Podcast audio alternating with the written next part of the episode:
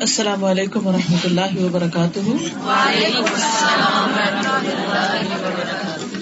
نحمد ونسلی علی رسول کریم اما بعد فاعوذ باللہ من الشیطان الرجیم بسم اللہ الرحمن الرحیم۔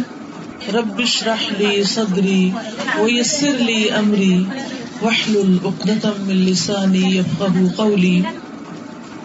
ان الحمد لله نحمده ونستعينه ونستغفره ونعوذ بالله من شرور انفسنا ومن سيئات اعمالنا من يهده الله فلا مضل له، ومن يضلله فلا هادي له. واشهد ان لا اله الا الله واشهد ان محمدا عبده ورسوله. يا ايها الذين امنوا اتقوا الله حق تقاته ولا تموتن الا وانتم مسلمون. يا ايها الناس اتقوا ربكم الذي خلقكم خلقكم من نفس واحدة وخلق منها زوجها وبث منهما رجالا كثيرا ونساء. واتقوا الله الذي تساءلون به والارحام ان الله كان عليكم رقيبا. يا أيها الذين آمنوا اتقوا الله وقولوا قولا سديدا. يصلح لكم أعمالكم ويغفر لكم ذنوبكم. ومن يطع الله ورسوله فقد فاز فوزا عظيما. شکر اور تعریف صرف اللہ کے لیے ہے. ہم اسی سے مدد چاہتے ہیں اور اپنے نفس کی برائیوں کے مقابلے میں اپنے آپ کو اللہ کی پناہ میں دیتے ہیں. جس کو اللہ ہدایت دے، اسے کوئی گمراہ نہیں کر سکتا۔ اور جس کو وہ گمراہ کر دے، اسے کوئی ہدایت نہیں دے سکتا۔ اور میں گواہی دیتا ہوں کہ اللہ کے سوا کوئی معبود نہیں۔ اور میں گواہی دیتا ہوں کہ محمد صلی اللہ علیہ وسلم اللہ کے بندے اور اس کے رسول ہیں۔ اے ایمان والو، اللہ کے غزب سے بچنے کی پوری فکر کرو اور مرتے دم تک اس کے احکام کی تعمیل میں لگے رہو۔ اے لوگو، اپنے پالنے والے کی ناراضگی سے بچتے رہنا، جس نے تمہیں ایک جان سے پیدا کیا اور اس سے اس کا جوڑا بنایا۔ پھر ان کے ذریعے سے بہت سے مرد اور عورت دنیا میں پھیلا دیے۔ تو ایسے خالق و مالک اور پرورش کرنے والے آقا کی ناراضگی سے بچتے رہنا، جس کا نام لے کر تم آپس میں ایک دوسرے سے اپنے حق مانگتے ہو۔ اور رشتے داروں کے حقوق کا لحاظ خیال رکھنا۔ یاد رکھو، اللہ تم پر نظر رکھے ہوئے ہے۔ اے ایمان والو، اللہ سے ڈرو۔ اور صحیح بات اپنی زبان سے کہتے رہنا تو اللہ تمہارے اعمال کو نیک بنا دے گا اور اتفاق ہونے والے گناہوں کو معاف کر دے گا اور جو لوگ اللہ اور اس کے رسول کی اطاعت اور فرما برداری کریں گے، وہ بہت بڑی کامیابی پائیں گے۔ مزید خواتین، اس وقت جو آپ کے سامنے میں نے عبارت پڑھی ہے، یہ اس کو خطبۃ الحاجہ کہا جاتا ہے۔ نبی صلی اللہ علیہ وسلم اہم مواقع پر یہ خطبہ پڑھا کرتے تھے، جن میں سے ایک موقع نکاح کا موقع ہے۔ اگر دیکھا جائے تو شادی زندگی کا ایک بہت ہی اہم مرحلہ ہوتا ہے، جس میں انسان کے دین کی تکمیل ہوتی ہے۔ ابھی جو آیات آپ نے سنی، وہ بہت ہی خوبصورت آیات تھی جن میں اللہ سبحان و تعالیٰ شادی کو اپنی ایک نشانی قرار دیتا ہے۔ کہ یہ اللہ سبحان و تعالیٰ کی نشانیوں میں سے ایک نشانی ہے، ایک میریکل ہے، ایک عجیب قدرت کا اظہار ہے کہ کس طرح دو بچے جو بالکل دو مختلف خاندانوں میں بعض اوقات پلتے ہیں، بڑھتے ہیں، ان کا بچپن ایک دوسرے سے بالکل بے خبر گزرتا ہے بازو کا جوانی بھی بالکل بے خبر گزرتی ہے۔ شادی سے چند دن پہلے ایک دوسرے کو جانتے ہیں۔ اور جب نکاح کے رشتے میں پروئے جاتے ہیں، تو ان دونوں کی باہوں میں محبت سے بڑھ کر اور سب سے قریبی تعلق سے بڑھ کر کوئی تعلق نہیں ہوتا۔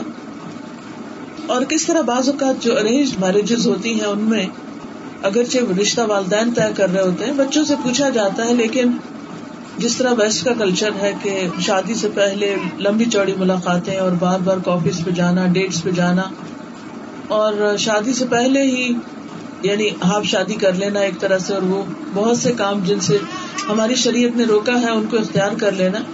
اس طرح کی کوئی چیز اسلامی کلچر میں نہیں ہے۔ اور جب ہم دیکھتے ہیں کہ بہت سی ارینج میرجز زیادہ کامیاب ہوتی ہیں، بنسبت اس کے کہ جو لوگ ایک ایک دو دو سال تک ایک دوسرے کو جاننے، پہچاننے کے نام سے اللہ سبحان و تعالیٰ کی ساری حدیں توڑتے رہتے ہیں۔ لیکن عموماً ہم سمجھتے ہیں کہ جو ہماری عقل فیصلہ کرتی ہے، یا جو ہمارا نفس کہتا ہے، یا جو ہماری خواہشات ہیں، یا جو زمانے کا ٹرینڈ ہے، یا جو طور طریقہ ہے، وہ زیادہ بہتر ہے۔ حالانکہ ایک مومن جو ہے، وہ اس پر پورا ایمان اور اعتماد رکھتا ہے۔ کہ میرے رب نے جو فیصلہ کیا وہ سب سے اچھا فیصلہ ہے۔ اور اسی اعتماد اور بھروسے پر والدین بھی یعنی دونوں خاندانوں کے یا دونوں بچوں کے جو والدین ہیں، وہ بھی ایک دوسرے کے ساتھ باہم اعتماد کی بنیاد پر اپنے بچوں کو جوڑ دیتے ہیں۔ اور آپ دیکھتے ہیں کہ ان کے درمیان بھی باہم کس طرح محبت پیدا ہو جاتی ہے یعنی بچوں کے بیچ میں بھی۔ عموماً آپ دیکھیے کہ بازو کا ذات پات بھی فرق ہوتی، خاندان بھی، عادات بھی کئی دفعہ تو لینگویجز بھی فرق ہوتی ہیں، لیکن اس کے باوجود دونوں ایک دوسرے کے کتنا قریب آتے ہیں اور کتنا ایک دوسرے پر ٹرسٹ ہوتا ہے۔ اب دیکھیے کہ ماں باپ اپنے بچوں کو کتنے پیار سے پالتے ہیں، کتنی محبت کے ساتھ بڑا کرتے ہیں۔ اور پھر جب وہ بڑے ہو جاتے ہیں تو ایک دن خوشی کے ساتھ اور جو بھی ان کے پاس ہوتا ہے اپنے مال و متا کا بہترین حصہ وہ دے کر بالکل ایک اجنبی شخص کے حوالے کر دیتے ہیں۔ اور پھر کس طرح اللہ سبحان و تعالیٰ اگر ان دونوں کی آپس میں نپ جائے تو ماں باپ کے لیے خوشیوں کا سبب بناتے یعنی اگر ماں باپ کا رول دیکھا جائے تو پیدائش سے لے کر بچے کے پالنے، بڑا کرنے، جوان کرنے، پڑھانے، لکھانے، جاب بزنس دلانے میں کتنی ایفرٹ اور کتنی دعائیں شامل ہوتی ایک ایک قدم پر ایک ایک دن زندگی کا انسان پوری طرح واچ کرتا ہے کہ بچوں کا کیسے گزر رہا ہے۔ اور کس طریقے پر بڑے ہو رہے ہیں اور پھر اپنے پاؤں پہ کھڑے ہو جائیں اور پھر ان کی شادی کریں، تو وہ ساری چیزیں روز ہماری نگاہوں کے سامنے آتی ہیں۔ اللہ سبحان و تعالیٰ اس تعلق کو، اس رشتے کو، اس نکاح کو، اس شادی کو اپنی نشانیوں میں سے ایک نشانی قرار دیتا ہے کہ اس کے ذریعے تم اللہ کو پہچانو۔ پھر یہ کہ دو دل وہاں ملتے ہیں، دونوں کے درمیان ایک محبت ہوتی ہے، ایک رازداری ہوتی ہے۔ قرآن مجید دونوں کو ایک دوسرے کا لباس کہتا ہے۔ کہ ہن نہ لباس اللہ ان تم لباس اللہ وہ تمہارا لباس ہے اور تم ان کا لباس ہو۔ یعنی ایک دوسرے کے لیے پردہ پوش ہو، ایک دوسرے کو کور کرنے والے ایک دوسرے کی غلطیوں، خطاؤں پر پردہ ڈالنے والے ہو، نہ کہ ایک دوسرے کے ایپ کو اچھالنے والے۔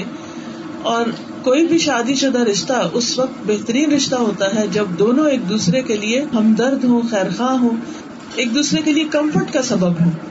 اور اس میں آپ دیکھیے کہ دونوں کو ہی لباس کا ہو کہ کبھی بیوی کے لیے شوہر لباس ہوتا ہے اور کبھی شوہر کے لیے ہسبینڈ کے لیے اس کی وائف ایک لباس ہوتی ہے، اس کے لیے ایک ڈریس کی طرح ہوتی ہے۔ مثلاً اب آپ دیکھیے کہ آپ لوگوں نے رنگ رنگ کے خوبصورت ڈریسز پہنے ہوئے ہیں، تو یہ ڈریسز آپ کو خوبصورتی دے رہے ہیں۔ تو اسی طرح ہسبینڈ کے ساتھ ہونا عورت کے لیے خوبصورتی کا سبب ہوتا ہے اور اس کے لیے کمفرٹ کا سبب ہوتا ہے۔ اس کے لیے اعتماد اور بہت سے مسائل اور بہت سے پرابلمس کے حل کا ایک ذریعہ ہوتا ہے۔ اور اسی طرح وائف جو ہے وہ ہسبینڈ کے لیے ایک کمفرٹ کا سبب ہوتی۔ اور اللہ سبحانہ تعالیٰ نے یہ رشتے بنائے اس لیے ہیں کہ لتس کو تاکہ تم ان میں سکون پاؤ۔ یعنی شادی کا جو سب سے بڑا مقصد ہے وہ یہ ہے کہ شوہر اور بیوی ایک دوسرے کے لیے باعث سکون ہو ایک دوسرے کے لیے آرام کا اور خوشی کا باعث ہو اس میں آپ دیکھیے کہ کسی کو بھی سکون دینے کے لیے کیا کرنا پڑتا ہے؟ سوچیے، قربانی کرنی پڑتی کبھی ایک قربانی دیتا ہے اور کبھی دوسرا دیتا ہے۔ دونوں ہی ایک دوسرے کے لیے قربانی دیتے ہیں تو سکون ملتا ہے۔ تب یہ اللہ کا حکم اور یہ جو نشانی ہے، اس کی ایک تکمیل ہوتی اب دیکھیے مرد جو ہے، وہ کماتا ہے، محنت کرتا ہے اور طرح طرح کی تکلیفیں اٹھاتا ہے اور اپنے گھر والوں کو آرام مہیا کرتا ہے۔ اسی طرح بیوی جو ہے وہ بچوں کی پیدائش اور کھانا پکانے اور گھر کی ساری ذمہ داریوں کو نبھاتی ہے، تو وہ شوہر کے لیے باعث سکون بنتی ہے اور گھر ایک خوشیوں کا مرکز بنتا ہے۔ لیکن اگر میاں اپنی لیزینس کی وجہ سے، سستی کی وجہ سے کام نہیں کرتا، کوئی قربانی نہیں کرتا، نہ گھر والوں کا خیال رکھتا ہے اور نہ ہی ان کی کوئی ضرورت پوری کرتا ہے، تو بیوی کے لیے راحت کا باعث نہیں ہوتا۔ اسی طرح اگر شوہر سارا دن تک تک آ کر گھر واپس آتا ہے اور بیوی نہ کھانا پکاتی ہے، نہ گھر کو صاف کرتی ہے، نہ بچوں کا خیال رکھتی ہے، نہ اپنا خیال رکھتی ہے، اس کو بس صرف اپنے گھومنے پھرنے کی فکر ہے، یا اپنی انجوائےمنٹ کی فکر ہے۔ تو ایسا گھر سکون کا باعث نہیں ہو سکتا۔ اس لیے اللہ سبحان و تعالیٰ نے دونوں کے درمیان جو ایک بانڈنگ رکھی، ایک محبت رکھی، ایک سکون رکھا، تو ان کے اندر قربانی کا جذبہ بھی پیدا کیا۔ کیونکہ ہر محبت قربانی سکھاتی جہاں محبت نہیں ہوتی، وہاں انسان خود غرض ہوتا ہے۔ قیامت کے دن نبی صلی اللہ علیہ وسلم کے قریب تر وہ لوگ ہوں گے کہ جو ایک دوسرے کے لیے نرم مزاج ہوں گے، ایک دوسرے کے لیے جھکنے والے ہوں گے، ایک دوسرے کی بات سننے والے، ایک دوسرے کا خیال رکھنے والے، ایک دوسرے کی کیئر کرنے والے، جو محبت کرنے والے ہوں گے اور جن سے محبت کی جاتی ہوگی۔ حدیث میں آتا المؤمن یا الفو و یو الفو کہ مومن الفت رکھتا بھی ہے اور اس سے الفت کی بھی جاتی۔ یعنی وہ دوسرے سے محبت کرتا ہے اور دوسرے اس سے محبت کرتے ہیں۔ اور اس میں کوئی خیر نہیں کہ جو کسی سے محبت نہیں کرتا۔ اور اس کے دل میں کسی کے لیے کوئی رکت نہیں، کوئی نرمی نہیں، کوئی پیار نہیں، کوئی جذبات نہیں۔ کیونکہ بعض لوگ سمجھتے ہیں کہ اگر وہ کسی سے محبت کا اظہار کر دیں گے تو اس طرح ان کا روپ ختم ہو جائے گا۔ یا پھر یہ کہ ان کی جو شخصیت ہے اس پر اثر پڑے گا۔ حالانکہ یہ صرف خود ساختہ من گھڑت باتیں۔ اللہ سبحان تعالیٰ نے انسان کے اندر صرف ایک سختی یا ایک ایسی جبری کیفیت نہیں رکھی کہ جس کی وجہ سے کوئی اپنے آپ کو منوا سکتا ہے۔ ایکچولی جو منوانے کا جو معاملہ ہے کہ انسان اپنے آپ کو منوانا چاہتا ہے۔ Everyone wants to prove oneself اپنے نفس کو، اپنے آپ کو ثابت کرنا چاہتا ہے کہ آئی ایم سم تھنگ حالانکہ ہم جو کچھ بھی ہیں، وہ اللہ سبحان و تعالیٰ کے دیے ہوئے جو بھی ہمیں اختیارات ہیں یا نعمتیں ہیں یا ہمیں جس طرح بھی اس نے وسائل دیے ہیں، اس کے مطابق ہی ہیں۔ اصل چیز یہ ہے کہ جب انسان اللہ تعالیٰ کا فرما بردار ہوتا ہے، اللہ تعالیٰ سے محبت کرنے والا ہوتا ہے، تو اللہ تعالیٰ لوگوں کو اس کا فرما بردار کر دیتے ہیں۔ اور لوگوں کے دل میں اس کی محبت ڈال دیتے ہیں۔ مثلاً اگر کوئی بیوی یا شوہر اللہ کا نافرمان ہے اور بندوں کا بھی خیال نہیں رکھتا، تو خواہ وہ ملینئر ہی کیوں نہ ہو۔ اس کی عزت اور محبت دلوں میں نہیں ہوتی۔ ہو سکتا ہے کہ کوئی ڈر کے اس سے خاموش ہو جائے اور آگے بات نہ کرے یا کوئی مشورہ نہ دے اپنے جذبات کا اظہار نہ کرے یا اپنے دل کو کھول کے اس کے سامنے نہ رکھے، کیونکہ فائدہ نہیں، کیونکہ اگر اس نے ایسی کوئی بات کی تو وہ الٹا اسی پر پڑے گی۔ تو اس سے نہ کسی کی عزت بنتی، نہ کسی کا روپ بنتا ہے اور نہ ہی ہے اس میں انسان کے لیے خود کے لیے بھی کوئی خیر و بلائی نہیں۔ کیونکہ دینے والے کو ہی ملتا ہے۔ جو کسی کو خوشی دیتا ہے، اس کو خوشی ملتی۔ کوئی کسی کو اسمائل دیتا ہے، اس کو اسمائل ملتی۔ کوئی کسی کو دعا دیتا ہے تو اللہ تعالیٰ اس بندے کے لیے فرشتہ مقرر کر دیتا ہے کہ جو یہ کسی کے لیے دعا کر رہا ہے، تم اس کے لیے دعا کرنا شروع کر دوں یعنی وہ آمین بھی کہتا ہے اور پھر کہتا ہے کہ اللہ تعالیٰ تمہیں بھی یہ عطا کرے۔ تو اللہ تعالیٰ کسی محسن کا، کسی اچھا کام کرنے والے کا اجر ضائع نہیں کرتا۔ ان اللہ یدی اجر المحسنین۔ تو اس لیے جب بھی شادی کا موقع ہو، جب بھی باہم دو خاندانوں کے ملاپ کا، دو افراد کے ملاپ کا، تو اس میں سب سے زیادہ جو چیز سامنے رکھنی چاہیے وہ اللہ تعالیٰ کی فرما برداری اور اللہ تعالیٰ کی شکر گزاری ہے۔ کیونکہ یہ اللہ ہی کی دی ہوئی نعمت سے ہے۔ ورنہ اگر اللہ تعالیٰ صحت نہ دے، عقل نہ دے، جذبات نہ دے، تو آپ دیکھیے کہ کتنے ہی لوگ ایسے ہیں جو ہمارے سامنے ہوتے ہیں کہ جن کی عقل کام نہیں کرتی ہے جن کے جسم میں ایسی چیزیں ہوتی ہیں کہ وہ شادی کے قابل نہیں ہوتے یا کوئی کام دنیا میں کر ہی نہیں سکتے، وہ دوسروں پر ہی فلی ڈپینڈنٹ ہوتے ہیں۔ تو جتنی بھی نعمتیں اللہ نے ہمیں دی ہے انجوائے کرنے کی، خواب و زبان کا ٹیسٹ ہے یا خوشبو سنگنے کی صلاحیت ہے یا انسان کے پاس چلنے پھرنے کی قبت ہے، یہ ساری دراصل اللہ تعالیٰ کی نعمتیں ہیں جن کی وجہ سے انسان دنیا میں زندگی کو انجوائے کرتا ہے۔ تو یہ خطبہ جو اس موقع پر پڑھا جاتا ہے، اس میں بھی سب سے پہلی چیز جو ہے وہ اللہ سبحان و تعالیٰ کی حمد و ثنا ہے کہ ان الحمد للہ بے شک تعریف اللہ کے لیے ہے۔ یعنی خوشی کا موقع ہے، ہم اللہ تعالیٰ کا شکر ادا کریں گے، اللہ ہی کی تعریف کریں گے۔ آپ نے دیکھا ہوگا، جب شادی ہوتی ہے تو سب لوگ ایک دوسرے کی تعریفیں کر رہے ہوتے ہیں، ایک دوسرے کے کپڑے کی، کھانوں کی، زیور کی، میک اپ کی، گھر کی، ڈیکوریشن کی، ہر چیز کی تعریف ہو رہی ہوتی۔ لیکن ایک چیز نہیں ہوتی تو وہ کیا؟ اللہ کی تعریف، وہ بھول جاتے ہیں۔ یعنی ہماری شادیوں میں دنیا اتنی زیادہ ہو جاتی ہے کہ پھر ہمیں جس نے وہ سب کچھ دیا ہے، وہ بھول جاتا ہے۔ تو اس کو نہیں بھولنا۔ قدم قدم پر جو بھی خوشی ملے، جو بھی اچھی خبر ملے، جس بھی چیز میں مزہ آئے، کسی کو دیکھ کے، اپنے بچوں کو، اپنے دوستوں کو، یا کھانے پینے میں یہ سارے کام ٹھیک ٹھیک سے ہو جائیں، تو ہر موقع پر الحمد للہ کہ کیونکہ یہ افضل دعا ہے۔ اور بہترین کلمہ شکر ہے۔ اور اللہ کا وعدہ ہے کہ جو شکر گزار ہوگا، میں اس کو اور نعمتیں دوں گا۔ شکر نعمتوں میں اضافے کا سبب بھی اور شکر نعمتوں کو باقی بھی رکھتا ہے۔ شکر سے انسان اللہ کا محبوب بن جاتا ہے۔ اس کے برعکس اگر انسان ہر چیز میں کیڑے نکالنا شروع کر دے، ہر چیز میں ناشکری کرے، تو اللہ تعالیٰ اس سے ناراض ہو جاتا ہے۔ اور بندے بھی اس سے خفا ہو جاتے ہیں، دور ہو جاتے ہیں۔ تو ان الحمد للہ نحمد ہم اسی کی تعریف کرتے ہیں۔ یعنی جب بندوں کی تعریف کر رہے ہوں تو اللہ کی تعریف نہ بھولیے۔ جب کھانے کی تعریف کر رہے تو اللہ کی تعریف نہیں بھولیے۔ ہر ہر موقع پر اللہ کی تعریف، اللہ کی ہم۔ احمد ہوں و نستعین ہوں اور ہم اسی سے مدد چاہتے ہیں۔ کیونکہ انسان کے پاس جو کچھ بھی ہو، لیکن کوئی کام سیدھا نہیں ہو سکتا جب تک اللہ کی مدد شامل حال نہ ہو۔ یہ فیصلہ شادی کا ایک بڑا اہم فیصلہ ہوتا ہے۔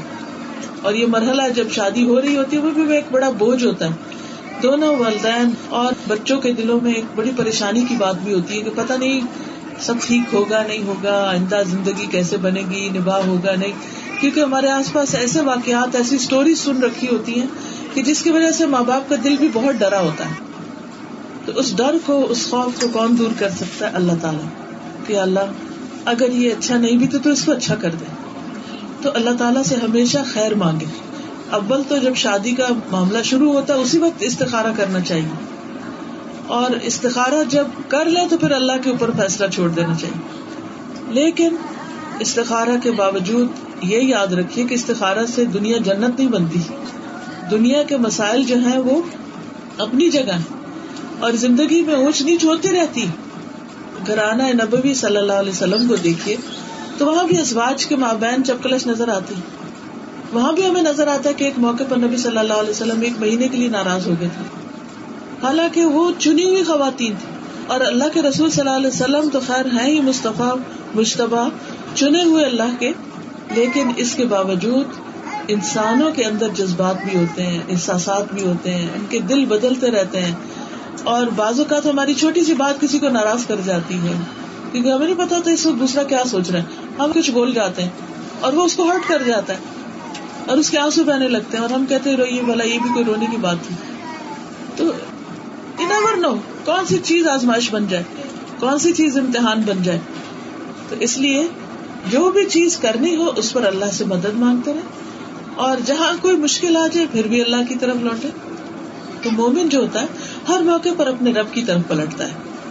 خوشی کا ہو یا دکھ کا ہو یا تکلیف کا ہو ونستا پھر ہو اور ہم اس سے بخش مانگتے ہیں کہ اگر اللہ ہم کو نواز رہا ہے اور ہم نافرمانیاں کیے چلے جا رہے تو یار اب تو ہمیں پکڑنا نہیں، بلکہ تو ہمیں معاف کر دینا۔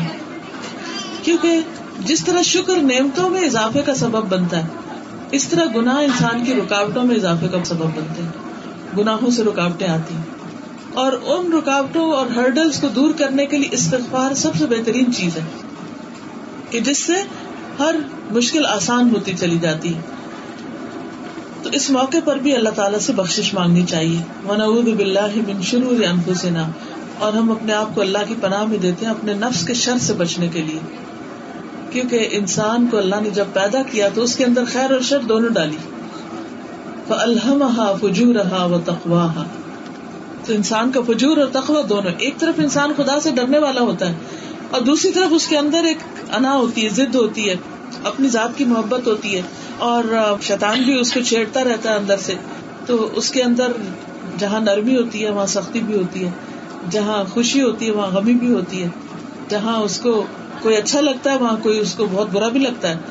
یہ ساری چیزیں انسان کے اندر ہے تو انسان کے اندر جو ہے ود ان ون سیلف ایک کنٹراڈکشن کا شکار ہوتا ہے۔ ایک چیز ہمیں کھانے پسند آتی، پھر ہم کہتے نہیں کھانی۔ نہیں، ہم نے ابھی تو کہا تھا ہم کھا رہے ہیں، پھر کہتے اب نہیں کھا رہے تو یہ اپنے ہی اندر بہت سی کنٹراڈکشن ہیں ہمارے۔ تو اس لیے کبھی اپنے آپ کو معصوم فرشتہ نہیں سمجھنا چاہیے۔ اب دیکھیے کہ فرشتے بھی جان نکالتے ہیں۔ وہ جتنے بھی انوسینٹ ہیں، لیکن ان کو جو ڈیوٹی ملتی ہے، انہوں نے کر دی رہتی تو اسی طرح ہمیں بھی بعض اوقات اپنی غلطیوں کو دیکھنا چاہیے۔ خصوصاً جو ہسبینڈ وائف ریلیشن شپ ہے یا ان لوز کے ساتھ ریلیشن شپ ہے، یا دو فیملیز کا آپس میں جو ریلیشن شپ ہے، اس میں بہت ضروری ہے کہ ایک دوسرے کی خامیوں کو نہیں دیکھیں، بلکہ ایک دوسرے کی اچھی باتوں کو دیکھیں۔ اس سے دل راضی رہے گا۔ اور اگر نیگیٹو پوائنٹس کو دیکھتے رہے، تو سوائے جلنے، کڑنے، رونے، دھونے کے اور کچھ حاصل نہیں ہوگا۔ لیکن آپ دیکھیں گے کہ اکثر شیطان اچھی باتیں کم ہی یاد کراتا ہے۔ اور ہمارا نفس کسی کی اچھائی کو بہت دیر سے ریکگنائز کرتا ہے اور بڑی جلدی بھول جاتا ہے۔ اب سے آپ نے کسی کو اچھا سمجھنا تو آپ دس دفعہ ٹیسٹ کریں گے اچھا ہے اچھا اچھا پھر کوئی وقت آئے گا آپ کے ہاں ہاں بہت اچھا۔ اچھا جب کسی کو آپ نے برا ثابت کرنا تو بس اس کی ایک غلطی کافی ہو جائے گی۔ ہم کہتے ہیں تو کسی کام کا نہیں، سب اٹھا پھینکو ہاں؟ تو اس لیے بہت ضروری ہے کہ ہم ہر وقت اپنے نفس پر، اپنے دل پر، اپنی سوچوں پر نظر رکھیں کہ ہم کیا کر رہے ہیں۔ ہماری غلطیاں کیا ہیں؟ اور پھر اپنی غلطیوں کی سزا اپنے کو ہی ملتی ہے۔ تو اس لیے کیا کرنا چاہیے کہ اللہ یہ جو ہمارا دل غلط باتیں سوچتا ہے یا ہمارے مائنڈ میں کسی کے خلاف کوئی چیز آ جاتی ہے، تو ظاہر ہے کہ اللہ سبحان و تعالیٰ نے کسی کے بارے میں برا گمان کرنے سے منع کیا۔ لیکن پتہ نہیں کہیں سے نیگیٹیوٹی آ ہی جاتی۔ حالانکہ اس میں کچھ بھی نہیں ہوتا۔ بازو کا انسان کسی کو کچھ کہتا ہے، وہ شخص نہیں کر پاتا۔ تو ہم یہ نہیں کہیں گے کہ بھائی کوئی وجہ ہوگی تو نہیں کیا وہ ہے نہیں ایسا۔ نہیں، وہ تو ہے ہی ایسا، وہ تو اس نے کرنا ہی نہیں تھا۔ ہم الٹا ضرور سوچیں گے۔ سیدھا سوچنے میں ہمیں وقت لگتا ہے۔ حالانکہ ہمیں ایک حدیث سے پتہ چلتا ہے کہ اگر غلام غلطی کرے تو کتنی دفعہ معاف کروں۔ کہا ستر بار معاف کروں۔ تبھی گزارا چلے گا نا، ورنہ آپ گھر میں کسی کو رکھ نہیں سکیں گے۔ آپ اس سے کام نہیں لے سکتے۔ کیونکہ آپ سو دفعہ گمان اچھا کرو گے تو ہی کام چل سکے گا۔ تو بناؤز باللہ من شرور انفسنا. اپنے نفس کی شرارتوں سے ہم اللہ کی پناہ میں خود کو دیتے ہیں. اللہ تو ہماری بھی حفاظت کر. وہ من صحیح آتے عمالنا اور جب ہم نفس کی شرارتوں سے مجبور ہو کے برے کام کر بیٹھے، تو ان برے کاموں کا جو نتیجہ آنے والا ہے، اللہ ہمیں اس سے بچا لے. کیونکہ آپ دیکھیے کہ آپ کسی چیز کو بینک کے پہ کہ وہ چیز ٹوٹے بھی نا کیسے ہو سکتا اسے تو ٹوٹنا ہے. اسی طرح اگر آپ کسی کے اوپر الزام تراشی کر رہے ہیں، کسی کے اوپر جھوٹ باندھ رہے ہیں، کسی کو تنگ کر رہے ہیں، کسی کا کوئی چپکے سے اس کے ساتھ خیالت کر رہے ہیں، اور آپ سوچے کہ اس کا کوئی نقصان بھی نہ ہو، یہ نہیں ہو سکتا۔ یہ تو ہوگا۔ وہ تو لکھا گیا۔ اب تو پکڑ ہوگی، پوچھ ہوگی۔ اللہ کی گناہ کرنے کے بعد سوری کریں اور اس کے بدلے پہ کوئی نیکی کریں پھر۔ تو ان شاء اللہ ان الحسنات یہ بھی سیاحت نیکیاں برائیوں کو دور کر دیتی۔ پھر فرمایا میں اللہ فلام اللہ جس کو اللہ راہ دکھا دے، اسے کوئی گمراہ نہیں کر سکتا۔ تو ہر موقع پر اللہ سے گائیڈنس طلب کریں۔ یعنی شادی سے پہلے جس طرح آپ دعائیں کرتے تھے اللہ اچھا رشتہ مل جائے، پھر استخارا کیا، اللہ سے گائیڈنس کی۔ شادی کے بعد بھی اللہ سے دعائیں کرتے رہے کیونکہ جس کو اللہ تعالیٰ رستہ دکھاتا رہے، اسے کوئی بھی نہیں بھٹکا سکتا۔ ورنہ بھٹکانے کے لیے تو بہت لوگ کافی ہوتے۔ ہیں آپ نے دیکھا ہوگا، شیطان سے لے کے بہت سے انسان شوہر اور بیوی کو ایک دوسرے کے خلاف باتیں کرتے رہتے ہیں اور اس میں بعض اوقات اپنے ماں باپ شامل ہو جاتے ہیں۔ یعنی ظلم تو یہ کہ اپنے ہی ماں باپ شروع ہو جاتے ہیں۔ مثلاً بہو کے خلاف بیٹے کے کان بھرنا یا شوہر کے خلاف بیٹی کے یعنی کہ اپنے داماد کے خلاف بیٹی کے کان بھرنا، یہ سب ہمارے معاشرے میں ہو رہا ہے نا؟ یہ کیوں ہو رہا ہے؟ کیا اللہ کا حکم ایسے کرو؟ نہیں، ہمارے نفس کا شر ہے۔ لیکن کچھ لوگ نہیں کرتے یہ سب۔ وہ کون ہوتے ہیں جن کو اللہ ہدایت دیتا ہے؟ جس کو اللہ راہ دکھا دے کہ صحیح سوچو پازیٹو رہو۔ اور مسئلے کا حل سوچو سولوشن اور ہر انسان کو انسان سمجھو، فرشتہ نہ سمجھو، تو آپ دیکھیں گے کہ کچھ عرصے کے بعد مسائل بڑھیں گے نہیں۔ اگر ہے بھی تو چھوٹا ہی رہے گا۔ لیکن جب ہم اس کو ہوا دینے لگتے ہیں، اس کو بڑکانے لگتے ہیں، تو چھوٹی سی چیز بہت بڑا الاؤ بن جاتی۔ اور پھر جلتا کون ہے اس میں؟ خود ہی جلتا ہے انسان، جس نے جلائی ہوتی ہے آگ۔ دیکھیے، آگ جلانے والے کو تپش پہنچے بغیر رہ ہی نہیں سکتی۔ اگر آپ چولہے کے پاس کھڑے ہیں تو آپ کو ہیٹ اس کی ضرور پہنچے گی۔ تو اگر آپ کسی کے خلاف باتیں کر رہے ہیں، کوئی بھی ہو سکتا ہے۔ کیونکہ شادی کا درس ہے، اس لیے شادی کے حوالے سے یہ ہسبینڈ وائف کے بیچ میں مثال لاتی ہوں۔ ورنہ یہ ہے کہ اللہ کی ہدایت ہی اصل ہدایت ہے۔ اگر انسان کے دل کے اندر کوئی ایسی بات آ جائے تو اللہ سے دعا کریے، اللہ، اس معاملے میں جو صحیح رستہ وہ مجھے دکھا۔ مجھے کیا کرنا چاہیے؟ اور بلیو می اگر اور کوئی دعا بھی نہ مانگے تو ہر نماز ذرا سوچ کے پڑھ لیں اور جب آپ ایک دن اسرات المستقیم کہیں تو اپنا وہ جو ریسنٹ مسئلہ ہے اس کو سامنے رکھ لیں۔ یا اللہ مجھے اس میں صحیح گائڈ کر۔ یعنی ایک تو استخارا وغیرہ ہم کرتے ہیں یا ویسے دعا مانگتے ہیں کہ اللہ ہماری مشکل آسان کر۔ لیکن ہر نماز کی ہر رکت میں کھڑے ہو کر ہاتھ باندھ کر اللہ سے مانگے۔ ایک دن المستقیم۔ یا اللہ تم ہمیں سیدھا رستہ دکھا۔ اس معاملے کو کیسے حل کرے گتھی کیسے سلجھائے گرا کہاں سے کھولے یہ کیوں الجھتا جا رہا ہے سب کچھ؟ یہ کیوں روز روز کی چک چک گھر میں ہو رہی؟ یہ اچھے بھلے تھے سب رہ رہے تھے، یہ کیا ہو گیا؟ یہ آزمائش ہوتی ہے، امتحان آتا ہے۔ لیکن ہر نماز میں، ہر دفعہ ایک دن اسرات المستقیم پڑھنا اسی لیے ضروری ہے کہ ہمیں ہر دم گائیڈنس چاہیے ہوتی۔ آپ تجربہ کر کے دیکھ لیں، ہر دو نمازوں کے بیچ میں کوئی نہ کوئی الجھن آ جاتی ہے، جس کے لیے آپ کو گائیڈنس چاہیے ہوتی۔ ہے تو وہ کون دے گا؟ وہ اللہ ہی دے گا۔ چاہے وہ کوئی چھوٹی سی چیز ہی خریدنی ہے، مثلاً آپ کو کچھ بھی کرنا ہے، تو اللہ سے مانگتے رہیں۔ تو اس طرح ہمارا کنیکشن بھی اللہ تعالیٰ سے رہتا ہے اور ہمیں رہنمائی بھی ملتی رہتی۔ ہے اور اس یقین سے مانگے کہ اللہ مجھے گائڈ کرے گا، کیونکہ اللہ ہی کی گائیڈنس اصل گائیڈنس ہے۔ تو فرمایا میں اللہ فلاح مدل اللہ وہ میں دل فلاح ہادی اللہ اور جس کو وہ بٹکا دے اسے کوئی ہدایت نہیں دے سکتا، ماں باپ بھی نہیں دے سکتے، شوہر بھی سمجھانے سے نہیں سمجھا سکتا، یا بیوی بھی جتنی منت کرے لیکن شوہر نہیں سمجھتا، کیونکہ اللہ ہی ہے جو کسی کا دل نرم کرے۔ ہدایت اللہ کے ہاتھ میں ہوتی۔ اس لیے اگر زندگی میں کوئی مسئلہ پیش آ جائے، تو بس یا صبر وسلام اے ایمان والو، صبر اور نماز سے مدد لو۔ صبر کر کے نماز میں سجدے میں جا پڑو اور اللہ سے خوب مانگو۔ ان شاء اللہ آسانی ہو جائے گی۔ پھر ہم دیکھتے ہیں کہ یہاں پر تین آیات ہیں۔ یا الذین آمنوا اتقوا اللہ حق تقاته ولا تموتن الا وانتم مسلمون۔ اے لوگوں جو ایمان لائے ہو، اللہ سے ڈرو۔ جیسا ڈرنے کا حق ہے اور تمہیں موت نہ آئے، مگر اس حال میں کہ تم فرما بردار ہو، مسلمان ہو۔ اس کا مطلب کیا ہے؟ اس کا مطلب یہ ہے کہ ہر انسان کو جو ایمان رکھتا ہے اپنے معاملات کی اصلاح تقوا کے ساتھ کرنی چاہیے۔ تقوا کیا ہے؟ اللہ کے ڈر سے گناہ چھوڑ دینا۔ اللہ کے ڈر سے گناہ چھوڑ دینا۔ کسی پہ ظلم چھوڑ دینا، کسی کے ساتھ زیادتی چھوڑ دینا، حرام کام چھوڑ دینا، اللہ کی نافرمانی کے کام چھوڑ دینا۔ کیوں؟ اللہ سے ڈر کے۔ یہ نہیں لوگ دیکھ لیں گے۔ اچھا ہم عام طور پر کس کے ڈر سے زیادہ کام کرتے لوگوں کے ڈر سے۔ لوگ کیا کہیں گے؟ وہ کہیں گے، یہ بھی نہیں کیا، وہ بھی نہیں کیا، یہ نہیں دیا، وہ نہیں دیا، وغیرہ وغیرہ۔ سارا دن لوگوں کو خوش کرنے میں لگے رہتے ہیں۔ اور خوش وہ پھر بھی نہیں ہوتے۔ تو ہمیں کیا کرنا چاہیے کہ اگر اپنے شوہر کی بھی خدمت کر رہے یا اس کی بات مان رہے ہیں، یا اس کی ضرورت پوری کر رہے ہیں، تو ہمارے دل میں یہی سوچ ہونی چاہیے کہ اللہ کا حکم ہے۔ اور یہ دوسرے کا رائٹ ہے۔ اور میرا دل نہیں بھی چاہتا تو بھی، چونکہ اللہ نے مجھے حکم دیا، تو میں اللہ کا حکم مانتے ہوئے دوسرے کو اس کا رائٹ دوں گی۔ جب آپ اللہ سے ڈر کے نافرمانی نہیں کرتے، اللہ کی بھی اور بندے کی بھی، تو اس کا نقصان کچھ نہیں ہوتا، بلکہ فائدہ ہی فائدہ ہے۔ اور وہ کیا اللہ سبحان تعالیٰ جو ہے ان کی رضا حاصل ہوتی اگر آپ قرآن مجید پڑھیں، تو اس میں دیکھیں گے تقوا کے اتنے فائدے ہیں۔ دنیا سے لے کے آخرت تک، ہدایت اور کامیابی اور جنت کی بلندیاں، یہ سب کچھ اللہ کے ڈر سے گناہ چھوڑنے کی وجہ سے ہوتی لوگوں کے ڈر سے نہیں۔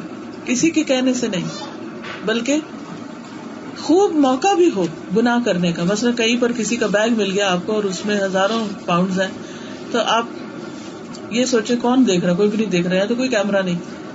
اور مالک کو پتا ہی نہیں ہے، تو میں اس میں سے پیسے نکال کے پھینک دیتی ہوں۔ لیکن جس کے دل میں اللہ کا ڈر ہوگا، وہ کبھی کھول کے بھی نہیں اس کو دیکھے گا، اس میں ہے کیا؟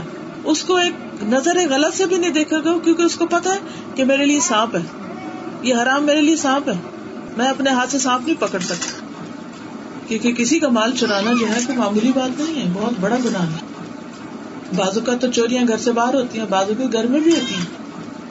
مثلاً اگر کوئی عورت شوہر کی مرضی کے بغیر اس کا زیادہ مال چپکے سے جیب سے نکال لیتی تو وہ بھی چوری کرا پاتی اور بعض اوقات خواتین کو، چونکہ اپنے میکے سے بہت پیار ہوتا ہے، تو ان کا دل ہوتا ہے کہ اگر سسرال کے پاس زیادہ ہے تو کچھ نکال کے میکے کو بھی بھیج دیں، وہ بھی اچھے ہو جائیں۔ وہ بھی خوشحال ہو جائیں۔ اب میاں تو مانتا نہیں، ساس بھی اجازت نہیں دیتی۔ تو پھر بعض اوقات لوگ چھپ چھپا کے بغیر بتائے چوری کر کے کچھ نہ کچھ دیتے رہتے ہیں پیچھے۔ جس کے دل میں اللہ کا ڈر ہوگا وہ تو ادھر سے ادھر نہیں کرے گا۔ اسی طرح جس کے دل میں اللہ کا ڈر ہوگا وہ کسی کے خلاف بات نہیں کرے گا۔ چاہے ماں باپ کتنا بھی پوچھے اچھا بتاؤ تم، یہ کیسے ہوتا ہے کام، وہ کیسے ہوتا ہے؟ ٹھیک ہے، تھوڑی بہت مشکلیں ہر ایک کی ہوتی ہیں۔ اگر کسی کی بہت بڑی کوئی پرابلم ہے، تو اس کی سولوشن بھی دیکھا جائے گا۔ لیکن یہ نہیں کہ ہر ایک مجلس میں انسان بیٹھ کے برائیاں شروع کر دے۔ جس کے دل میں تقوی ہوگا، وہ بغیر کہے دوسرے کا خیال رکھے اور اس کی جزا اس کو ملے گی۔ تو اللہ تعالیٰ فرماتا ہے اتنا ڈرو اللہ سے جتنا ڈرنا چاہیے۔ یعنی اتنا نہیں جتنا بندوں سے ڈرتے ہو۔ اتنا نہیں جتنا اپنے سے چھوٹوں سے ڈرتے۔ چھوٹے سے مطلب یہ سانپ، چوہا، بلی، یہ سب کیا ہم سے چھوٹے ہی ہیں نا؟ انسان بڑی چیز ہے۔ لیکن ہم ان سے بھی بہت ڈرتے اپنے سے بڑوں سے بھی ڈرتے اپنے برابر والوں سے بھی ڈر ہوتا ہے۔ ایک نہیں ڈرتے تو اللہ سے نہیں ڈرتے۔ تو اللہ تعالیٰ فرماتے اس سے ڈرو، صرف ڈرنا نہیں، بلکہ ڈرنے کا حق ادا کرو۔ اور ڈرنے کا حق کیا ہے کہ پھر اس کی نافرمانی چھوڑ دو۔ اس کو ڈس نہیں کرو۔ بلا تم تم نہ اللہ ان تم مسلم اور تم یہ ڈرنا مرتے دم تک جاری رکھو۔ تمہیں موت نہ آئے، مگر یہ کہ تم فرما بردار ہو، اللہ کے اطاعت گزار ہو۔ پھر دوسری آت میں فرمایا الناس، اے لوگ سب لوگ پہلے ایمان والوں کو بلا، اب سب انسانوں سے کہا، اتقوا ربکم، اپنے رب سے ڈرو۔ اپنے رب سے ڈرو۔ اللہ خلقکم من نفس واحد جس نے تم کو ایک جان سے پیدا کیا۔ آدم اور ہوا کی اولاد ہو تم۔ آدم سے ہوا پیدا ہوئی تھی، تو اس لیے ایک جان کا ذکر آیا۔ وخلا کا منہا زوجہا، اور اسی سے اس کا جوڑا بنایا۔ وبث منہما رجالا کثیرا ونساء، اور ان سے اس نے بہت سے مرد اور عورت دنیا میں پھیلا دی۔ آپ دیکھیں، کسی بھی ملک میں جائیں، لوگ ہی لوگ آپ کو نظر آئیں گے، لوگ ہی لوگ، ہر طرف۔ خصوصاً جن ملکوں میں لوگ پیدل زیادہ چلتے ہیں، وہاں آپ دیکھیں کہ انسانوں کی کیا آبادی ہے۔ لیکن اگر انسان ان کے چہروں کو دیکھ کر یہ کہ یہ سب آدم کی اولاد ہے آپ کے دل میں ان کی نفرت نہیں پھر رہے گی۔ کیونکہ ہم سب کے آبا و اجداد اوپر سے ایک ہی تو شادی کے موقع پر خطبے میں یہ جو آیت پڑی جاتی ہے، اس کو پھر ایک طرح سے ریمائنڈر دینا ہوتا ہے کہ انسان یہ کہہ کے کہ غیروں میں شادی کی ہے، تو ساری زندگی ان کو غیر ہی بنائے رکھے یا غیر ہی سمجھے رکھے، تو یہ ٹھیک نہیں۔ کوئی بھی ہے، آپ سے شکل میں کم ہے، عقل میں کم ہے، علم میں کم ہے، مال میں کم ہے، لیکن اس کی ریسپیکٹ ضروری ہے۔ اس کو عزت دینا ضروری ہے۔ کیونکہ جو عزت دیتا ہے، اس کو عزت ملتی ہے۔ اور پھر اپنے رب سے ڈرو اور اپنے رب سے ڈرو گے تو ہی غلط کام چھوڑو گے۔ اللہ بھی خلا کا کم من نفس واحدہ و خلا کا منہا زو جہا وہ بس من ہمارے جالن کثیر و نسا اور ان دونوں سے بہت سے مرد اور عورت دنیا میں پھیلا دیے۔ اب آپ دیکھیں کہ آدم کے جو بچے تھے ان میں سے ہم کس بچے کی اولاد ہے ہمیں تو نہیں پتا، لیکن سارے بچوں کی تو اولاد نہیں ہوئی تھی۔ تو آپ دیکھیے کہ کس طرح اللہ سبحانہ تعالیٰ نے ان کو برکتیں دی اور کس طرح ان کی نسل پلتی پھولتی گئی۔ اسی طرح ہم سب کو بھی شادی کے موقع پر ایک چیز کا خیال رکھنا چاہیے کہ شادی کسی پلیزر کا نام نہیں ہے، صرف شادی خاندان کو بنانے کے لیے ہوتی ہے۔ اور ایک کنٹریبیوشن ہے ہماری ٹوڈ دا سوسائٹی اور آخرت میں یہ اولاد ہماری صدقہ جاری اور ہماری نیکیوں میں اضافے کا سبب ہے۔ تو there should be some solid reason for نکاح اور وہ ہے اللہ کی مرضی پوری کرنا اور جو اللہ نے انسانوں کے بنانے کا سلسلہ اس طریقے سے رکھا ہے، اس میں جو بگر فیملی ہے، اس کا خیال رکھنا اور اچھی کنٹریبیوشن کرنا۔ کیونکہ جب ہم اپنا فرض پورا نہیں کرتے، مثلاً ہمارا بچہ بدتمیز ہے، تو وہ صرف ہمارے لیے نہیں، مصیبت۔ وہ سب کے لیے مصیبت ہے، پورے خاندان کے لیے، پوری کمیونٹی کے لیے۔ تو اس لیے شادی کے موقع پر جو انتخاب ہے، وہ اچھا ہونا چاہیے۔ ہم انتخاب میں صرف شکل صورت دیکھتے ہیں یا مال دیکھتے ہیں۔ اللہ تعالیٰ فرماتے ان اللہ لا ينظر الى صوركم ولا اموالكم اللہ نہ تمہاری شکلیں دیکھتا نہ مال دیکھتا ہے. ولا کہ ينظر الى قلوبكم واعمالكم لیکن وہ تمہارے دل دیکھتا ہے اور اعمال دیکھتا ہے کہ وہ کتنے اچھے ہیں۔ تو اس لیے بہت ضروری ہے کہ ہم اپنی پوری توجہ اپنے اعمال کی طرف رکھیں۔ پھر فرمایا وقت اللہ الدی تسا البی والارحام اللہ سے ڈرو جس کا نام لے کر تم ایک دوسرے سے اپنے حقوق مانگتے ہو۔ یعنی خصوصاً اگر رشتے داروں میں شادی ہو تو پھر ایک دوسرے کو یاد دلاتے ہو کہ دیکھو، کچھ خدا کا خوف کرو، تم اپنے گھر والوں کا ہی خیال کر لو، اپنے ماں باپ کا کر لو۔ کہا کہ جس رب کا نام تم اپنی قسموں میں استعمال کرتے ہو اور اپنے مطلب نکلوانے کے لیے، تو تم اس رب سے ڈرو۔ اور رشتے داروں کا خاص خیال رکھو۔ ان اللہ کا نا علیہ کم رقیبہ بے شک اللہ تم پر نگرانی کرنے والا ہے۔ وہ سب دیکھ رہا ہے کہ تم کیا معاملہ کرتے ہو۔ شادی کے بعد بچے سمجھتے ہم آزاد ہو گئے یہاں کوئی نہیں دیکھ رہا جو مرضی کرے۔ لیکن اللہ تعالیٰ فرماتا نہیں اللہ تم کو دیکھ رہا ہے۔ وہ خوب خوب نگرانی کر رہا ہے۔ کون ڈنڈی مار رہا ہے؟ کون زیادتی کرتا ہے؟ کون حق نہیں دیتا؟ کون پریشان کرتا ہے؟ کون اپنے اخلاق سے نیچے گر گیا ہے؟ سب اس کو پتا ہے۔ اس طرح جب یہ یاد آ جائے کہ سب چیزوں پر اللہ نگران ہے، تو پھر لازمن اللہ کا ڈر آئے گا۔ پھر لازمن تقوا آئے گا۔ تیسری اور آخری آت میں فرمایا، یا الدین امن الطق اللہ، اے لوگو جو ایمان لائے ہو، اللہ سے ڈرو۔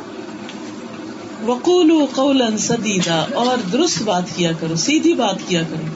یعنی بات کو بل پھیر دے کے، ہیر پھیر کر کے، اور اس میں کوئی مبالغہ آرائی کر کے نہیں اسٹریٹ فارورڈنس یہ اللہ تعالیٰ کو پسند ہے۔ اور یہاں اسی کا حکم دیا جا رہا ہے کہ اگر تم چاہتے ہو کہ تمہاری شادی شدہ زندگی اچھی گزرے، تمہاری انڈرسٹینڈنگ بہتر ہو، اور تم ایک پریکٹیکل انسان کی حیثیت سے زندگی بسر کرو، تو پھر اس صورت میں واچ یور ٹنگ اپنی زبان کی حفاظت کرنا۔ اور کوئی ایسی بات انسان نہ کرے اس سے کہ جس سے دوسرے کا دل دکھ جائے۔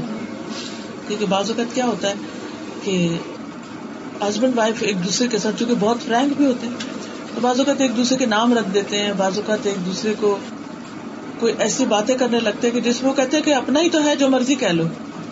دونوں کی بات کریے۔ اور یہ بھول جاتے ہیں کہ ایسا کرنے سے دوسرا ہرٹ بھی ہو سکتا ہے۔ اور اللہ تعالیٰ ناراض بھی ہو سکتا ہے۔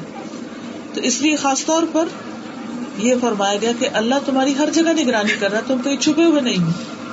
پھر یہ جو بات ہو رہی تھی کہ اللہ سے ڈرو اور سیدھی بات کرو یعنی ہیر پھیر نہیں کرو اور سچی بات کرو اور وہ بات کرو جو دوسرے کی سمجھ میں آ جائے۔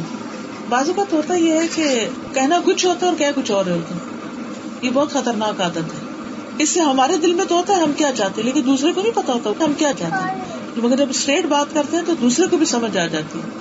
اس میں لینگویج سمپل ہو کمیونیکیشن کے لیے۔ بیسیکلی اگر دیکھا جائے تو یہ کمیونیکیشن اسکل سکھائی جا رہی ہے۔ سدیدہ کمیونیکیشن اسکل کہ ایسی بات اسٹریٹ بات کہ جو دوسرے کے سامنے آئے تو اس کو فوراً پتا چل جائے کہ اے بی سے کیا چاہتا ہے۔ یہ نہیں کہ وہ پھر پوچھے اچھا تمہارا کیا مطلب ہے؟ اچھا میں تو یہ مطلب سمجھا تھا۔ اچھا میں تو وہ مطلب سمجھا تھا۔ تو اس سے کیا ہوتا ہے کہ انسان ایک دوسرے کو بازو کا دھوکا دے رہا ہوتا ہے بازو کا کوئی چیز توجہ سے سنتا نہیں ہے اور اس لیے پھر مس انڈرسٹینڈنگ ہوتی اور بعض اوقات بڑے بڑے بلنڈر ہو جاتے ہیں۔ ایک موقع پر آپ نے ایک صحابی کو جو اس وقت قتل کر رہے تھے لوگوں کو، آپ نے ان کو روکا۔ ڈائریکٹ نہیں روکا، کسی کے ہاتھ میسج دیا۔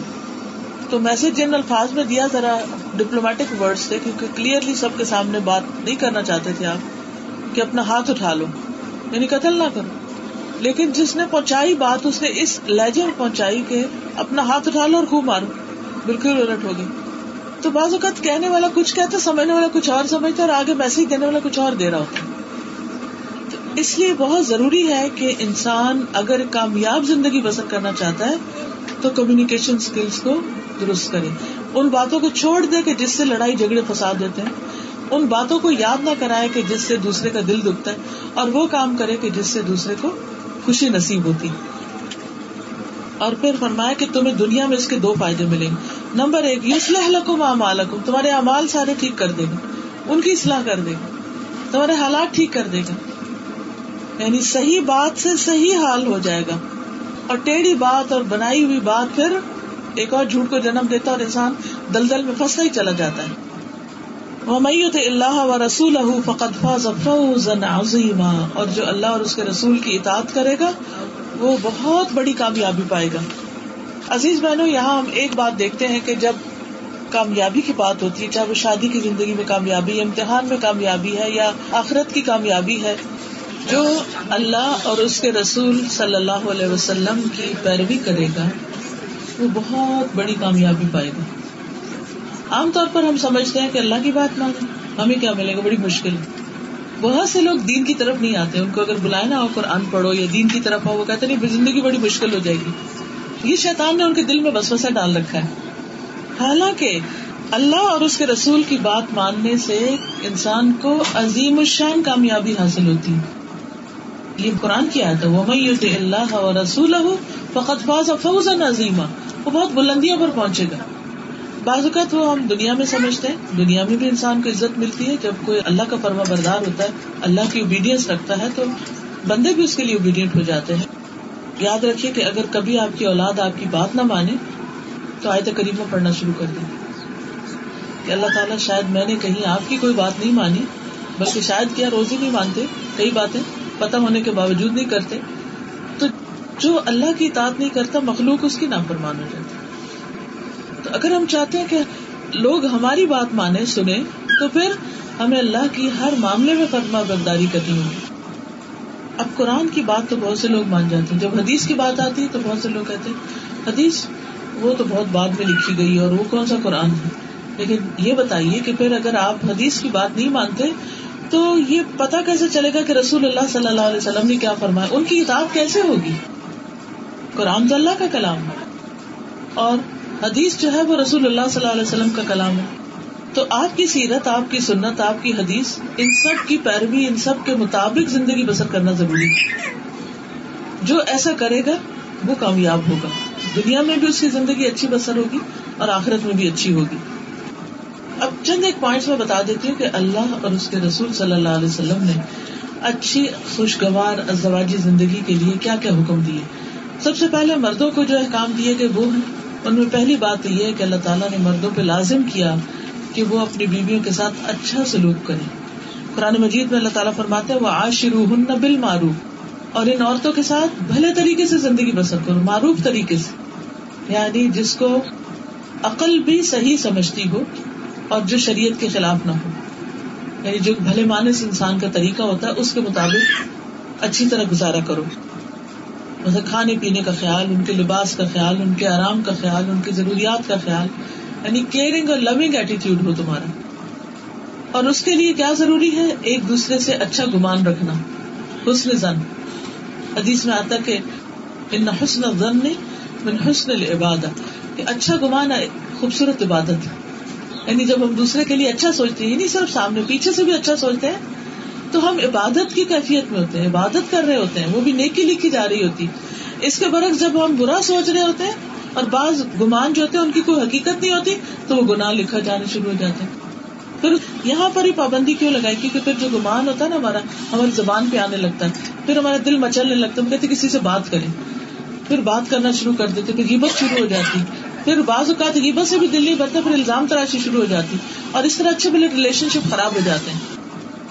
تو اس لیے ایک دوسرے کی اگر کوئی بات بری بھی لگ جائے، تو بھی معاف کر دینا چاہیے۔ قرآن پاک میں اللہ تعالیٰ فرماتے ان کرے تم ہننا اگر تمہیں اپنی بیوی اچھی نہ لگے، تم ان سے کراہت کرو۔ ہوتا نا بازو کی شکل اچھی نہیں لگتی بازو کا اس کی عقل سمجھ نہیں پسند آتی، اس کا انداز، اس کا کھانا نہیں اچھا لگتا، پکا ہوا۔ وہ باہر دوستوں کے گھر کھا کے آتا ہے تو بہت مزے کا ہوتا ہے بیوی جو کوالٹی کا کھانا نہیں پکا سکتی۔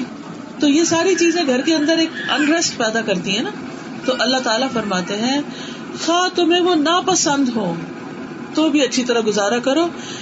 اصا انتک رہ شعی انویا جال اللہ خیرن کثیرا ہو سکتا ہے ایک چیز تمہیں سخت ناگوار ہو اور اللہ اسی کے اندر بہت بڑی بلائی رکھ دے یہ ہسبینڈ وائف کے ریلیشن کے بیچ میں تو ہے ہی، لیکن عام روزمرہ زندگی میں بھی یہ اصول اپلائی ہوتا ہے۔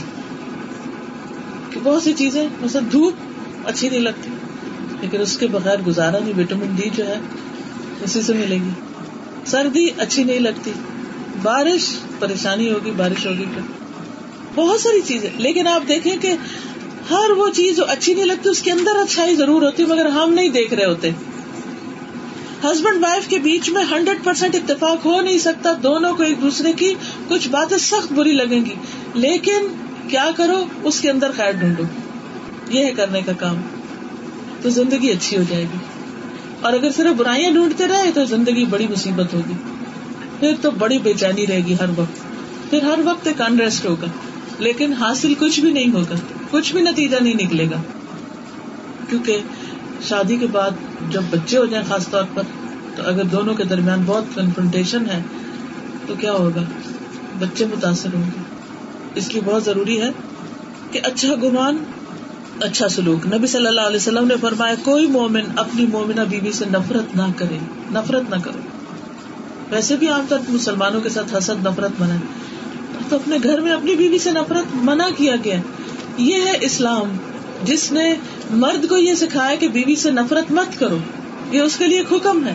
یہ اس کا ایک ٹیسٹ ہے۔ نفرت نہیں کرو یعنی اچھی طرح گزارا کرو اور اس سے محبت کرو، کیونکہ عورت کو محبت چاہیے ہوتی۔ اگر اس کو محبت مل رہی ہو تو وہ تھوڑے سے تھوڑے پہ بھی گزارا کر لیتی۔ لیکن اگر اس کے شوہر سے محبت نہیں ملتی، کیئر نہیں ملتی، تو پھر اس کے لیے بہترین لباس، بہترین گھر، بہترین کپڑے بےمانی ہو کے رہ جاتے ہیں۔ پھر اسی طرح بیوی بی کی کوتاہیوں سے درگزر کرنے کا حکم دیا گیا۔ کہ غلطیاں ہوں گی، لیکن معاف کر دو۔ سورت التغابن میں اللہ تعالیٰ فرماتے ہیں، یا ایوہ الذین آمنوا ان من ازواجکم و اولادکم عدو لکم فاحذروہم وہ انتاف و تصف و تغفر ان اللہ غفور الرحیم۔ اے ایمان والو، تمہاری بعض بیویاں اور اولاد تمہارے دشمن ہیں۔ یعنی اس حد تک تمہاری کنفرنٹیشن لڑائی جھگڑا ہے کہ ایک دوسرے کے دشمن بن گئے ہو۔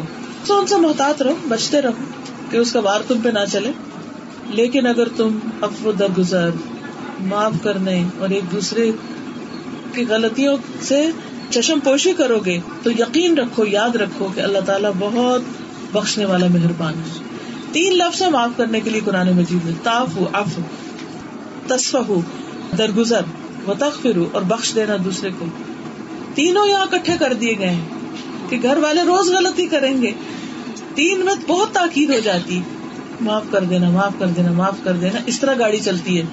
دلوں میں باتیں رکھ کے گاڑی نہیں چلتی، آگے نہیں بڑھتے، ترقی نہیں ہوتی۔ انسان پھلتا پھولتا نہیں ہے۔ اور یہ عام زندگی کا اصول بھی ہے۔ ایک دوسرے کو معاف کیے بغیر آگے نہیں بڑھ سکتے۔ تو معاف کرتے رہو۔ رسول اللہ صلی اللہ علیہ وسلم نے فرمایا، عورتوں کے ساتھ اچھا سلوک کرو۔ عورت پسلی سے پیدا کی گئی ہے اور پسلیوں میں سب سے زیادہ اوپر کا حصہ ٹیڑھا ہے۔ اس کو سیدھا کرو گے تو ٹوٹ جائے گی۔ اس کو چھوڑے رہو گے تو ٹیڑھی رہے گی۔ بس عورتوں سے اچھا سلوک کرو۔ یعنی ان کے ناز نخرے برداشت کرتے رہو۔ ان کو سمجھو۔ کیونکہ بعض اوقات مرد عورتوں سے ایسے ڈیل کرتے جیسے مردوں سے کرتے ان کو عورتوں کی سمجھ ہی نہیں آتی، ان کا مزاج فرق ہے انہوں نے سیدھی بات نہیں کرنی۔ ان کی پہلیاں بوجھو۔ وہ کیا کہہ رہی ہیں؟ وہ کہنا کچھ ہوگا کہیں گی کچھ اور۔ تو اس لیے کبھی تو بھول چکے اور کبھی اپنی عادت سے مجبور ہو کے۔ تو مردوں کو کہا جا رہا ہے کہ عورت کو زور زبردستی سے سیدھا مت کرو کہ بس جیسے میں ہوں ویسے ہی تم ہو جاؤ۔ یا غلام نہیں بنا لو، نہیں، جیسے ہے ایز از کے اصول پر اس کو ایکسپٹ کر لو اور اس کو اس کے مطابق ڈیل کرو۔ تب زندگی گزرے گی۔ نبی صلی اللہ علیہ وسلم نے فرمایا، کامل ایمان والے مومن وہ ہیں جو اپنے اخلاق میں سب سے اچھے ہوں اور تم میں سب سے اچھے لوگ وہ ہیں جو اپنی بیویوں کے حق میں اچھے سرٹیفکیٹ ہی اخلاق کا اس کو ملے گا جو بیوی کو اچھا اخلاق دکھائے گا۔ ورنہ باہر تو سبھی اچھے ہوتے ہیں، مجبوری سے ہوتا ہے تو بیوی کے ساتھ اچھا سلوک جو ہے وہ اچھے اخلاق سے، اور نبی صلی اللہ علیہ وسلم نے خود اپنا بتایا کہ میں سب سے اچھا ہوں اپنے گھر والوں کے لیے۔ حضرت عائشہ فرماتی کہ میں نبی صلی اللہ علیہ وسلم کے یہاں بڑھیوں سے کھیلا کرتی تھی۔ میری سہیلیاں بھی میرے ساتھ کھیلتی۔ جب نبی صلی اللہ علیہ وسلم تشریف لاتے تو سب ادھر ادھر چھپ جاتی۔ آپ ڈھونڈ ڈھونڈ کر ایک ایک کو میرے پاس بھیجتے تاکہ میرے ساتھ کھیلیں۔ یعنی کہ ان کو پتا تھا کہ ان کو کھیل اچھا لگتا ہے۔ تو یہ نہیں کہا کہ یہ کیا اب تمہاری شادی ہوگی، اب بھی گڑیا کھیلو گی۔ نہیں، انہیں پتا تھا کہ ان کی ایج ایسی ہے، ان کا مزاج یا دلچسپی ایسی ہے۔ تو اس سے یہ پتا چلتا ہے کہ اسلام عورت کو یہ رائٹ دیتا ہے کہ اس کی اپنی جو ہابیز ہیں یا اس کے جو انٹرسٹ ہیں، کسی کو پینٹنگ کا شوق ہے یا کسی کو کچھ اور کرنے کا یعنی کہ کنسٹرکٹیو ہو یا صرف کھیل کود بھی ہے۔ مثلاً اگر شادی سے پہلے کوئی عورت جو ہے وہ کسی خاص کھیل میں ماہر ہے یا کوئی اور کام اچھا کرنا جانتی تو اس کو، اس کے ٹیلنٹ کو استعمال کرنے کا موقع دیا جائے۔ کیونکہ بعض مرد حضرات اس کو بند کر کے رکھ دیتے ہیں اور یہ سمجھتے کہ اب پوری طرح ہماری پوزیشن میں آ گئی ہے۔ اور ہماری پراپرٹی بن گئی ہے تو یہ ظلم اور جاتی کا طریقہ ہے، عورت کو ایز این انڈیویجل ٹریٹ کرو اور اس کا حق اس کو دو۔ حضرت صفیہ کہتی ہیں کہ ایک بار ان کا اونٹ بیٹھ گیا، کہیں جا رہے تھے۔ جسے گاڑی کا پہیا خراب ہو گیا۔ وہ سب سے پیچھے رہ گئی نبی صلی اللہ علیہ وسلم نے دیکھا کہ وہ رو رہی ہیں، رو رہی ہیں۔ آپ رک گئے اور اپنے ہاتھ سے چادر کا پلو لے کے ان کے آنسو پہنچنے لگے۔ سڑک پر پبلک میں۔ آپ آنسو پہنچتے جاتے اور وہ روتی جاتی اور ان کو رونا آ رہا تھا۔ بعض کا ایسا تھا نا کوئی تسلی دیتا ہے تو انسان کا اور رونا نکلتا ہے۔ تو اس سے کیا پتا چلتا ہے کہ نبی صلی اللہ علیہ وسلم اپنی بیویوں کے حق میں کس قدر شفیق اور مہربان تھے۔ پھر شوہر کے ذمہ ہے کہ بیوی کا نام نفقہ دے۔ آپ نے فرمایا، ایک دینار وہ جو تم نے اللہ کے راستے میں خرچ کیا، ایک وہ جو تم نے کسی غلام کو آزاد کرنے میں کیا، ایک وہ جو تم نے کسی فقیر کو صدقے میں دیا، ایک وہ جو تم نے اپنے گھر والوں پہ خرچ کیا۔ ان میں سب سے زیادہ ادر و ثواب اس دینار کا ہے جو تم اپنے گھر والوں پہ خرچ کرتے تو ہم یہ سمجھتے کہ گھر والوں کے دینے کا کیا ثواب ہوگا؟ اس کا کیا فائدہ؟ تو نہیں، گھر والوں کے دینے کا اجر سب سے زیادہ ہے۔ لیکن اس کا مطلب نہیں کہ ان کی عیاشیوں پر پھر خرچ کرنا شروع کر دیا جائے۔ نہیں، پہلے ان کی ضرورت پوری ہو پھر باہر والوں کی۔ پھر بیوی بچوں کو دین کی تعلیم دینی چاہیے، مردوں کا فرض ہے۔ اس کا انتظام کرنا چاہیے۔ قرآن پاک میں آتا یا الذین آمنوا انفسکم و اہلیکم نارا۔ اے ایمان والو، اپنے آپ کو اور اپنے گھر والوں کو آگ سے بچاؤ۔ کبھی آپ نے دیکھا ہوگا کہ آپ رات کو سو رہے ہیں اور ایک دم بستر بھی گرم ہو گیا، ہیٹنگ بھی گرم ہو گئی، تو ایک دم آپ کو گھبراہٹ شروع ہو گئی یا ہاٹ فلیشز ہو گئے تو گھبراہٹ ہو گئی۔ اس وقت سوچا کرے کہ جہنم کی گرمی کیا چیز۔ ابھی تو میں نے رضائی اتار پھینکی۔ تو وہ جگہ کیسی ہے کہ جہاں رضائی بھی آگ کی اور نیچے والا بھی آگ کا ہے۔ اور سونا نصیب ہی نہیں ہوگا کبھی۔ پاگل ہو جائے گا انسان، سزا کو بھگت بھگت۔ تو اس لیے شوہروں کی ذمہ داری بنتی ہے کہ وہ اولاد کی صحیح تربیت کریں۔ دونوں مل کر ایک دوسرے کی نیکیوں میں ایک دوسرے کے معاون اور مددگار بنے پھر اسی طرح یہ ہے کہ عورت کی کچھ ذمہ داریاں۔ سب سے پہلی بات یہ کہ وہ شوہر کی بات مانے۔ معروف میں اس کی اطاعت کرے۔ کوئی ایسی بات ہو جو حرام ہے یا غلط ہے تو وہ نہیں مانے، لیکن عام طور پر جو ٹھیک باتیں ہوتی ہیں ان کو ماننا چاہیے۔ پھر یہ کہ شوہر سے محبت کرنے والی ہو محبت ہوگی تو خوشی سے اطاعت کرے گی۔ قرآن مجید میں اللہ تعالیٰ نیک بیویوں کی خوبیاں بتاتے ہوئے فرماتے ہیں ہاتھوں خان اطاعت ہوں نیک عورتیں فرما بردار ہوتی ہیں۔ شوہر کی بات مان لیتی ہیں۔ آپ نے فرمایا کہ دو طرح کے لوگ ہیں، جن کی نمازیں ان کی سروں سے پہنچی نہیں ہوتی۔ ایک وہ غلام جو آکا سے بھاگ جائے اور ایک وہ عورت جو شوہر کی نافرمانی کرے جب تک کہ باز نہ آ جائے۔ یعنی جو شوہر کی جائز بات ہے وہ بھی نہیں سنتی۔ تو پھر اس کے لیے بہت ناراضگی کا اظہار کیا گیا۔ کیونکہ جو مرد ہوتا ہے وہ اپر ہینڈ رکھتا ہے نا، ایک باس ہوتا ہے۔ تو جب باس کی بات بار بار نہ مانی جائے تو نتیجہ اچھا نہیں ہوتا۔ تو اس لیے باس کو باس سمجھنا پڑے گا۔ کیونکہ اللہ نے اس کو باس بنا دیا۔ تو جب ہم اس کے باس بننے کی کوشش کریں گے تو پھر کبھی بھی زندگی خوشگوار نہیں ہوگی۔ پھر آپ دیکھیں کہ شوہر کی مرضی کے بغیر گھر سے نہیں نکلنا چاہیے۔ اگر وہ کہے کہ نہیں، اب نہیں جاؤ، پھر چلی جانا، تو اس کو راضی کر کے ہی نکلنا چاہیے۔ پھر اسی طرح نبی صلی اللہ علیہ وسلم نے فرمایا، جس عورت نے اس حال میں انتقال کی کہ اس کا شوہر اس سے خوش تھا، وہ جنت میں جائے گی۔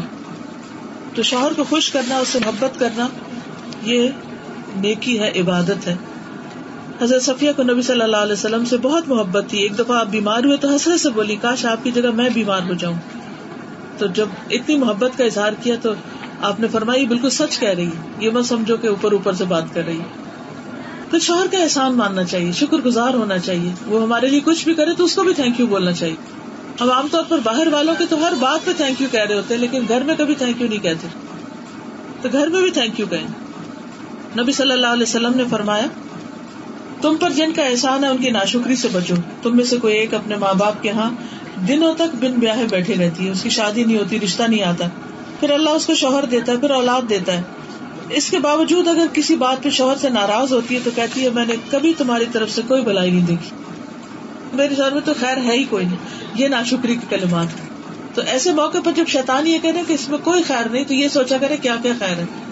جو اچھے وقت ان کو یاد کیا کرے تو اچھی باتیں، برائی کو صاف کر دیں گی پھر شوہر کے لیے زیب و زینت کا اہتمام، ہم عموماً باہر جاتے ہیں تو سچ بن کے جاتے لیکن گھر میں نہیں صاف ستھرے رہتے تو اس کا بھی انتظام کرنا چاہیے۔ اور اس میں بھی عبادت کی نیت کرنی چاہیے۔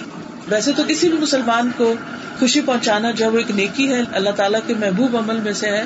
لیکن خاص طور پر شوہر کا دل خوش کرنا ایک بہت بڑی عبادت ہے، کیونکہ شیطان اس کو بہت مشکل بنا دیتا ہے۔ تو اللہ تعالیٰ سے دعا ہے کہ وہ ہمیں عمل کرنے والا بنائے۔ وہ آخر داوانا الحمد للہ رب العالمین۔ سوال یہ ہے کہ ایک عورت جب عدت گزر جائے تو کہاں رہے؟ ان لاز میں رہے یا اپنے میکے چلی جائے؟ اس میں اسلام عورت کو چوائس دیتا ہے، اختیار دیتا ہے۔ چاہے تو اپنے ان لاس کے ساتھ رہے اگر وہ اس کو لک آفٹر کر سکے۔ چاہے تو اپنے ماں باپ کے گھر چلی جائے۔ کیونکہ وہ شوہر کے لیے آئی تھی۔ جب شوہر نہیں رہا تو پھر بہتر یہی ہے کہ ماں باپ کے پاس جائیں کیونکہ ماں باپ اس کی ہو سکتا ہے دوبارہ شادی کر دیں۔ یا اس کو اس طرح کی پروٹیکشن دے کہ سارے محرم رشتے دار ہوں کیونکہ ان لاز میں تو اب دیور جیٹ سب نہ محرم ہوتے ہیں۔ تو بعض اوقات عورت کے لیے وہاں رہنا مناسب نہیں ہوتا۔ ہاں اگر وہ سمجھتی ساس سسر ایسے ہیں کہ جن کی خدمت کرنی چاہیے تو بچوں کے دادا دادی کی حیثیت سے اگر کوئی سیکریفائس کرے تو اس کا احسان ہے اجر ہوگا۔ لیکن اگر وہ نہ رہے تو اس پر کوئی گناہ نہیں۔ اوکے جزاکم اللہ خیر سبحان اللہ والحمد للہ ولا الہ الا اللہ واللہ اکبر۔ ولا حول ولا قوة الا باللہ العلی العظیم اللهم صل على محمد وعلى آل محمد كما صليت على إبراهيم وعلى آل إبراهيم إنك حميد مجيد. اللهم بارك على محمد وعلى آل محمد كما باركت على إبراهيم وعلى آل إبراهيم إنك حميد مجيد. ربنا آتنا في الدنيا حسنة وفي الآخرة حسنة وقنا عذاب النار. ربنا لا تزغ قلوبنا بعد إذ هديتنا وهب لنا من لدنك رحمة إنك أنت الوهاب.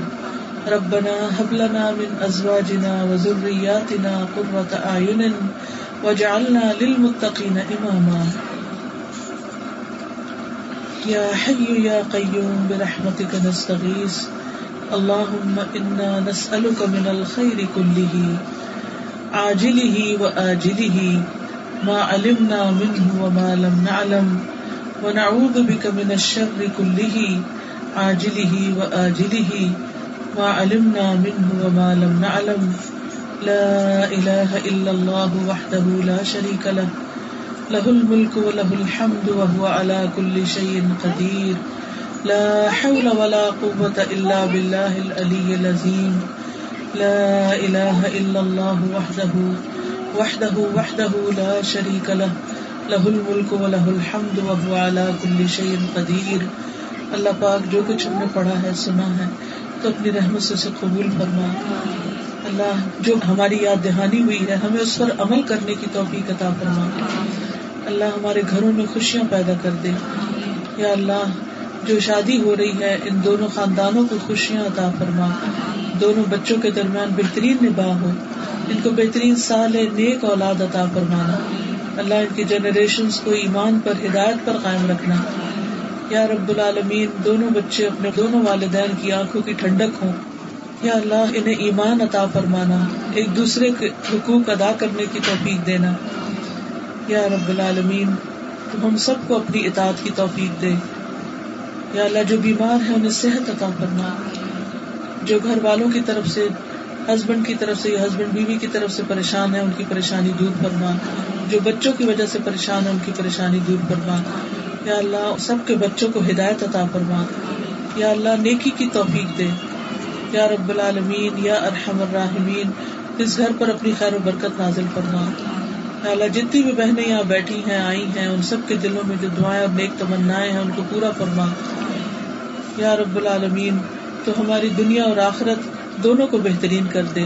ربنا آتنا فی الدنیا حسنتا وفی الآخرت حسنتا وقنا عذاب النار۔ یا اللہ، تو ہماری دعاؤں کو قبول فرما لے۔ ربنا تقبل منا انك انت السميع العليم وتب علينا انك انت التواب الرحيم. وصلى الله تعالى على خير خلقه محمد وعلى اله واصحابه واهل بيته اجمعين برحمتك يا ارحم الراحمين. الهي امين سبحانك اللهم وبحمدك اشهد ان لا اله الا انت استغفرك واتوب اليك السلام عليكم ورحمه الله وبركاته.